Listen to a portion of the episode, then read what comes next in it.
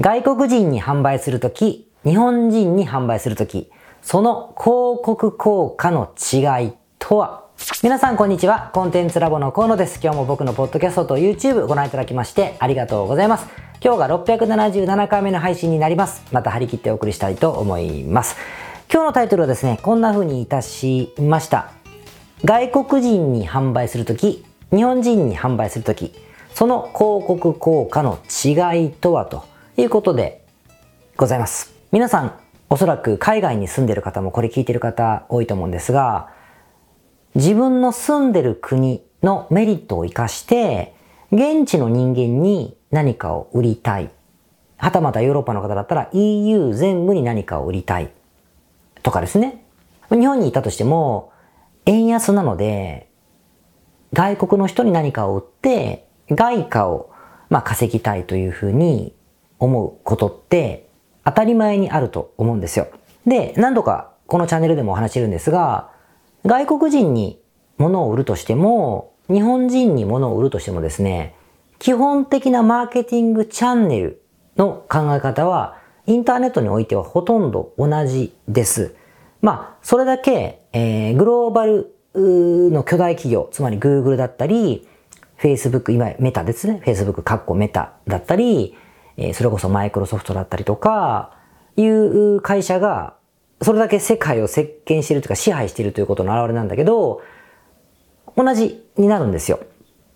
もちろんあの中国とか、まあ今ロシアとかですね、特殊な国はあります。そのインターネットの世界観が全く違う国はチャンネルも全く違うんですけども、も基本的には、えー、Google だったりとか、Facebook と呼ばれるようなもの、Instagram と呼ばれるもの、TikTok と呼ばれるものを日常的に使っている国であれば、マーケティングチャンネルはおのずと同じになりがちだというところがあるんですね。僕らのクライアントさんも当然いろんな方が世界中にいらっしゃるので、日本の国に向かって何かを売ってる方ももちろんいるし、自分の国だけに何かを売ってる方もたくさんいるし、自分の国から世界中の国に何かを売ってる方もたくさんいらっしゃるんですよ。で、その結果としても、これは、えー、事実だなというふうに、思うんですね。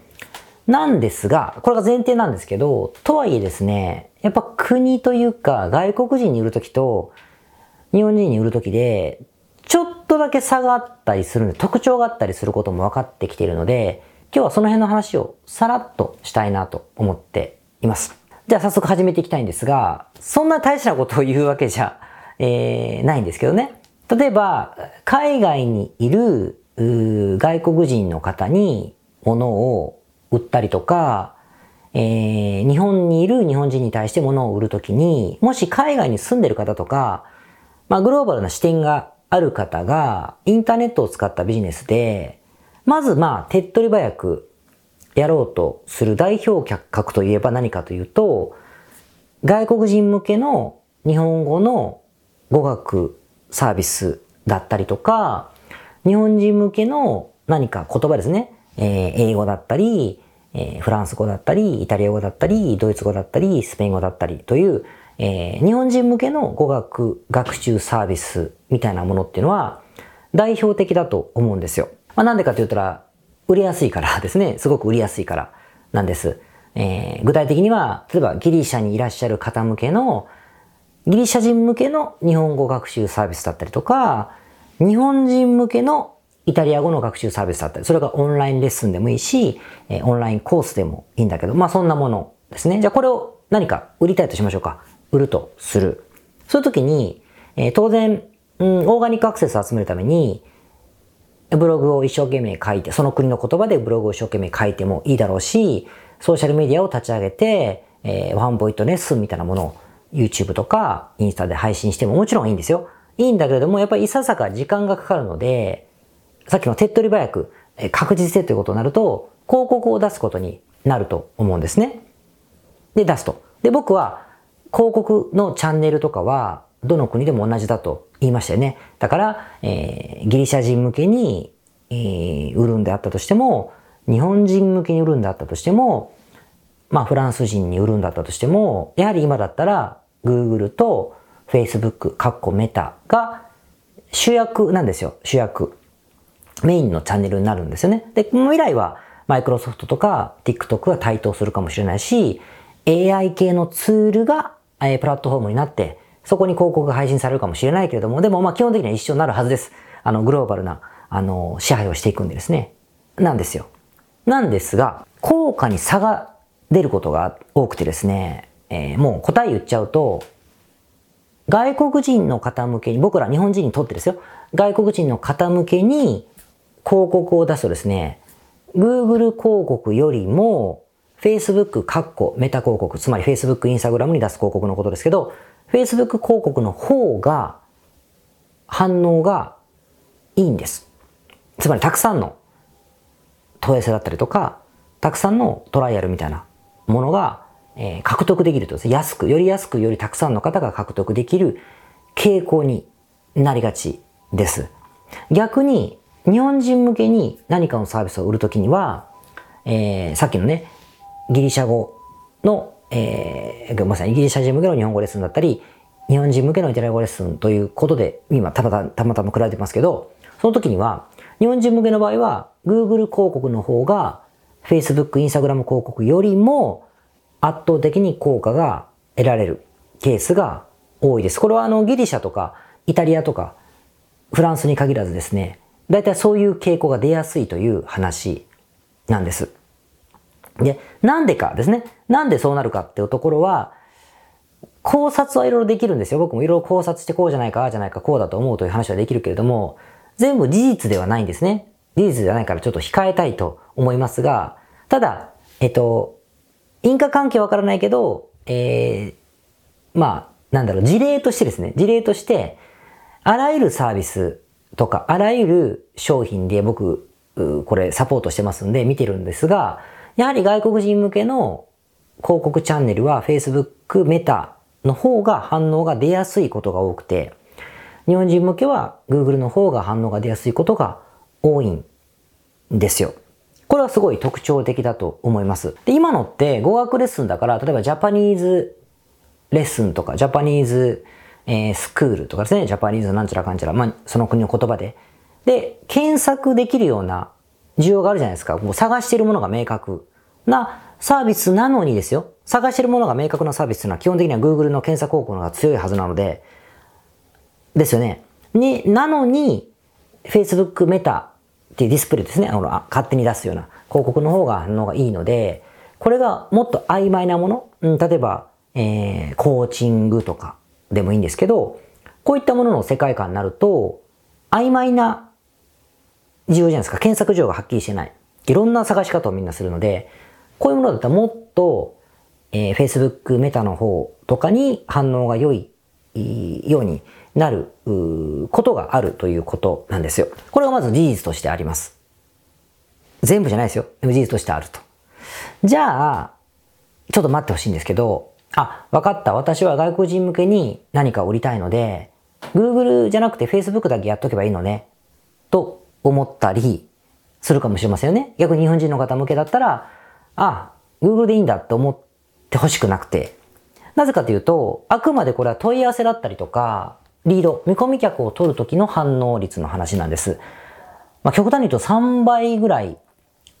とか10倍とかね、差が出ることがあるんですけども、だけど、そこで獲得できた見込み客、例えばオンラインレッスンだったら、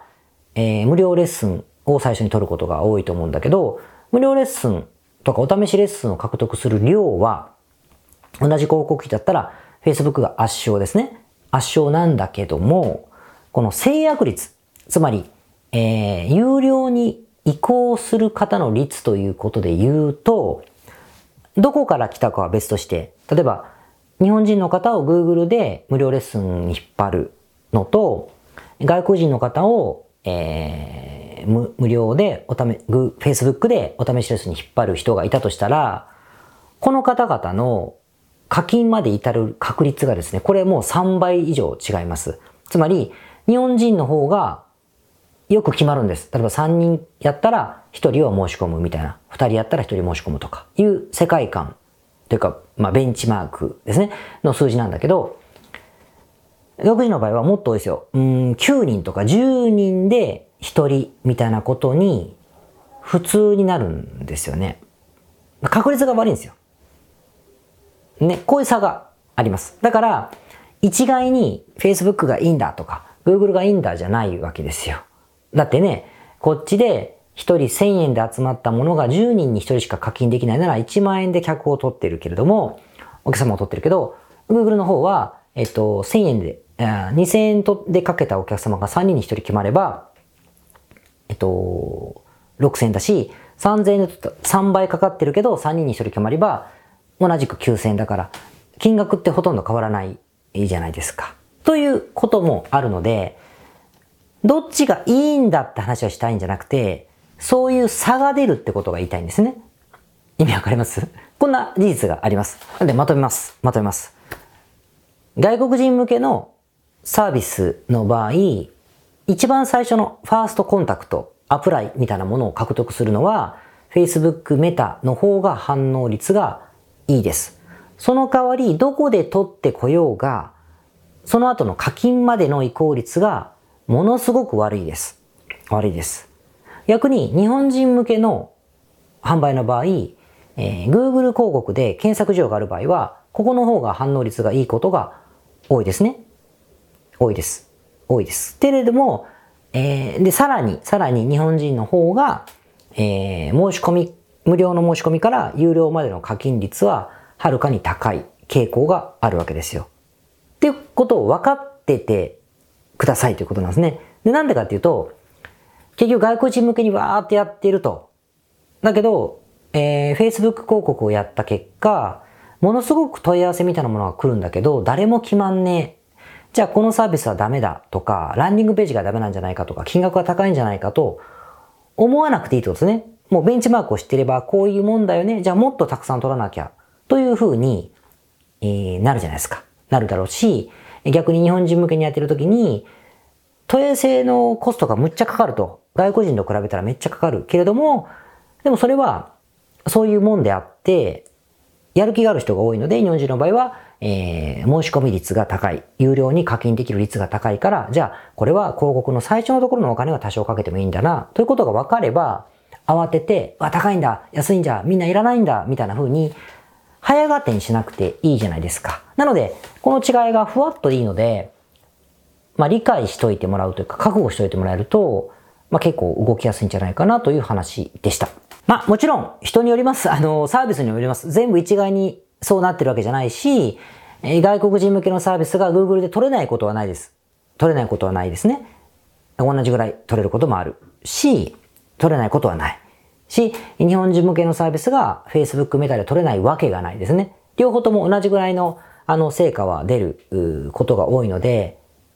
どっちかしかダメって話をしたいんじゃなくて、まあそういう特徴だけでも知っててくれという話をしたかったので、まあ結局は全部やって試してくれという話なんだけど、なんか一個だけのメディアで早合点するなとかいう話が一番言いたかったことですかね。だから僕らもクライアントさんでそういう差がすごく出るので、両方やってみて、どっちが一番いいのか、逆に結果的にかかってる金同じだねってことで両方そういうものだと思って、あの、両方とか走らせる方もたくさんいるので、まあそんな風にちょっと判断してみていただければなと思っています。もちろん具体的に、あの、やり方わかんないとか、判断がわからない方はですね、あの、うちの方でも相談乗りますので、あの、いつでもご連絡いただければな、というふうに思っております。それではまた、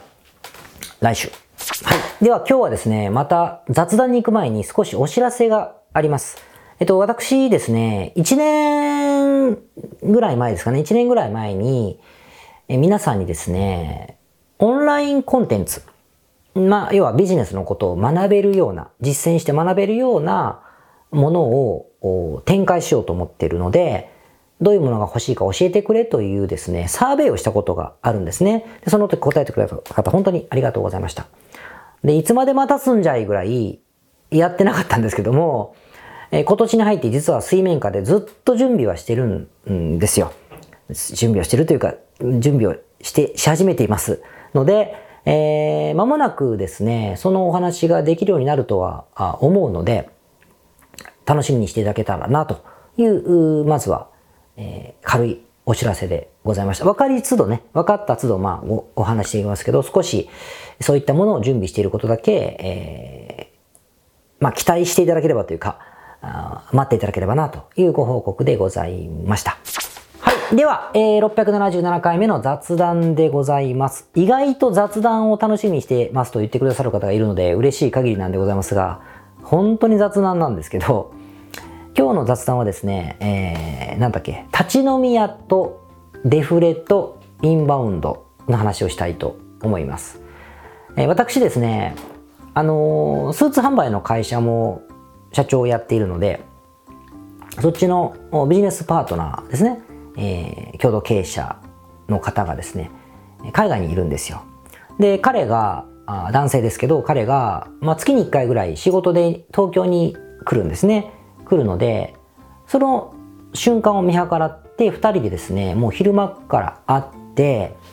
膝を突き合わせてですね、がっつり仕事をするようにしてます。月2回の時もあるけど。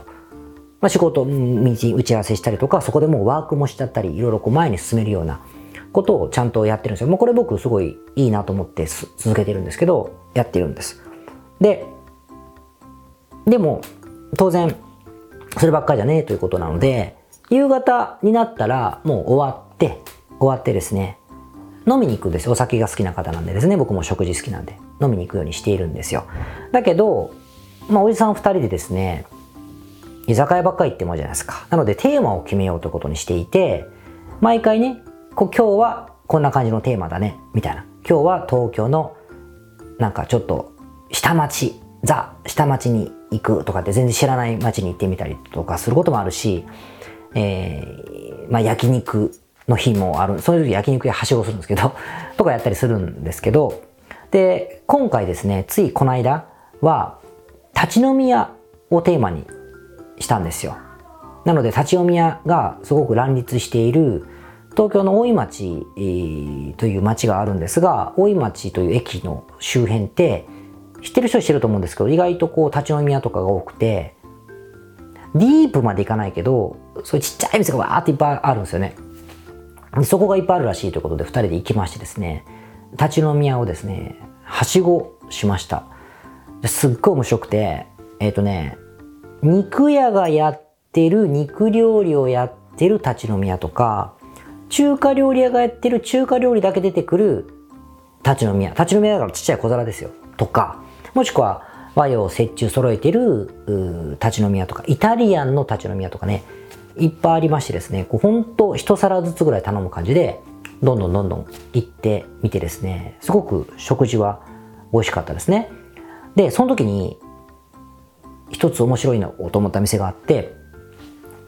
その店、肉屋がやってる立ち飲み屋っていうキャッチコピーなんですよ。肉屋がやってる立ち飲み屋。だから、店の名前もペケペケ肉店みたいな名前なんですね。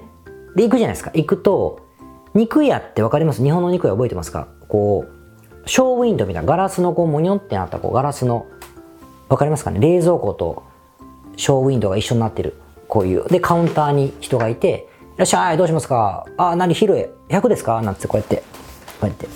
うん、100で、はい、250円ですね、とか言いながら売るじゃないですかね。あの、ショーウィンドウ、冷蔵庫のショーウィンドウみたいなのが置いてあるんですよ。そこに店員さんがいて、そこで、あの、飲み物とかも出してくれたりとか、料理を出してくれたりするんですけれども、でも、そこって肉屋やってないんですよ。肉は売ってないんです。肉屋の軒先で美味しい肉料理を食べてるようなイメージなだけであって、実際肉屋はやってなくて、肉なんか売ってないですよ。焼き鳥が1本いくらとか、ビールが1本いくらとかはやってるんですよ。やってるんだけど、肉は売ってないですよ。肉屋としての機能はないんだけど、肉屋がやってるように見えるんですよね。もともと肉屋だったんでしょうね、でも。ところがすごく上手で、なんか本当に肉屋の軒先で、つぶってる俺が飲んでるみたいなイメージになるので、いや、これはうまいなと思って、そこはちょっとね、びっくりしました。で、話変わるんですけど、これ見た時に、まあもちろんもうすでにいたけど、外国人の観光客今東京ってすごい増えているので、日本か、増えているんで、ちらほらいたんですが、ああ、こういうの好きだろうなって思ってました。日本はね、自然が一番あのいい観光資源だって言われてるけれども、ああいう肉屋の感じもディープな昔の昭和の日本みたいな感じってみんな好き、好きな人多いらしいので、なかなかこれは受けるなと思ってましたね。だから英語のメッセージを出していけば、もっともっと人が増えるのか、それかそのエリアがガイドブックとかウェブサイトに載るのかちょっとわかりませんけど、ということも感じていましたね。で、その一方で、あとはなんか、かっこつけたこと言うと、安いんすよ、全部。とにかくめっちゃ安いので、デフレだなぁと、相変わらずと思いましたね。そんなことしたら、そら安い国日本って言われるわ、みたいなんで、まあ、一末の不安は覚えましたね。日本だけで生活してる分にはあんな楽しいですけど、あんなの食ってたら、その、ねえ、スペインのバルに行って、タパス屋に行って一皿1200円、1800、こんなんが1800円とかれたらね、びっくりするんだろうなと思いながら、ちょっとそういう悲しい気分にもなっていました。で、この6月はですね、うちのクライアントさんもそうだけど、あの、海外が夏休みじゃないですか。なので6月から7月にかけてすっごいたくさんの方が帰国するんで、僕もいろんな方に会うんですけども、家族でいらっしゃる方とかは、あの、外国人の家族の方とかで、まあ、お酒飲めないというか、小学生とかは行ってもつまんないかもしれないけど、中学生以上ぐらいだったら、あの、食べるものはたくさんあって、ジュースとかも置いてる店が多いし、大体外なんでね、あのー、ちょっと寄ってみたら、日本っぽいっていうかアジアっぽくて、あの、いいんじゃないかなということで、あの、お勧めしておきたいなと思います。それではまた来週。皆さんこんにちは。コンテンツラボの河野と申します。この YouTube チャンネルをご覧いただきましてありがとうございます。え普段は在住の起業家の皆さんにインターネットを使ったビジネスのサポートをさせていただいております。これまで、え約3000人の方々のビジネスのサポートを行い、すべてのクライアントさんの売上総額は300億を超えているぐらいだと思います。えこのチャンネルではそんな経験をもとにインターネットビジネスもしくはインターネットを使った起業について、え詳しく役に立つ情報をお送りするように心がけております。海外においての事例もとても豊富に含んでいますので、日本の方にも適用できることがとっても多いと思っております。ぜひチャンネル登録をして配信をご覧になってみてください。ポッドキャストをお聞きの皆様、こんにちは。コンテンツラボの山口よしこと申します。普段はサンフランシスコに住んでおりまして、日々現地からコンテンツラボのお仕事を行っています。いつもご視聴ありがとうございます。いつも聞いてくださっている海外在住の方日本在住の方起業して制約のない自由なライフスタイルを実現したいと思っていませんか？今日はそんな皆様にですねお知らせとお願いがありましてこんな風に最後にお邪魔させていただいています。そのお願いというのはですねコンテンツラボのコンサルティングサービスについて知っていただくということです。で、あのー、番組の中でも河野が時々メンバーさんと呼ばせていただいていることがありますのでご存知の方も多いと思います。起業前の方にはビジネスプランを一緒に考えることから始め起業後の方には集客組織化異業種展開だったりはたまたお金の残し方とかそして望むライフスタイルの実現というところまでですねメールやオンライン通話でのコンサルティングのほかに学べる仕組みとしてあの定期的に私たちの方からコンサルティングを受けていただいているメンバーさん用に教材をあのお配りしたりですね。あと世界各地にお住まいの起業してビジネスの広がりを目指す日本人の方同士とつながれる仕組みを取り入れたりといったコンサルティングやコミュニティ参加が全て入ったサービスになっております。私たちのクライアントさんは7割が海外在住者在住者さんでですね。3割が日本にお住まいの方です。これから起業したい方、すでに起業している方、あとはあの起業して少し時間が経ってもうあの成長期に入られている方皆さんそれぞれあのビジネスのステージはそれぞれですけれどもとても刺激的にご一緒させていただいています。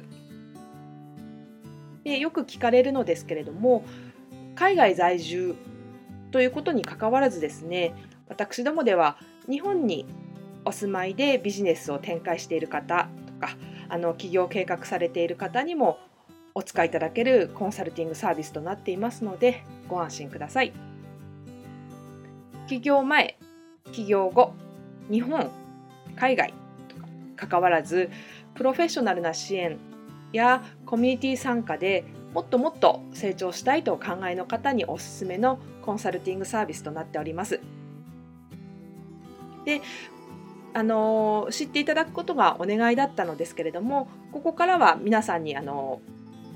また別のお知らせになりますがご興味がある方のために河野が世界各都市で実施して大好評をいただいているネット企業ビジネスセミナーを無料で公開しています。まだ何をしていいかわからない方にはどんなビジネスをするべきかすでに何かを始めている方のためにはどのようにビジネスを成長させるのかといったような濃い内容をですね4時間以上でとても詳しくお話ししています。もちろんあのコンテンツラボの強みとして今まであの一緒にサポートして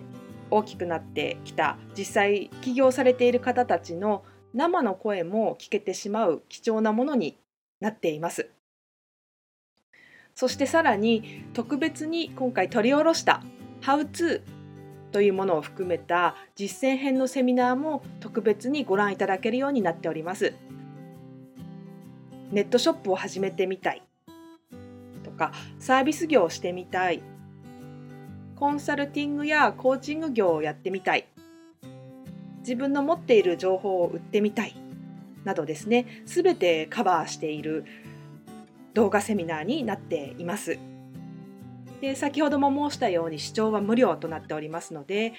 今すぐこのメールの中にある概要のリンクをクリックいただくか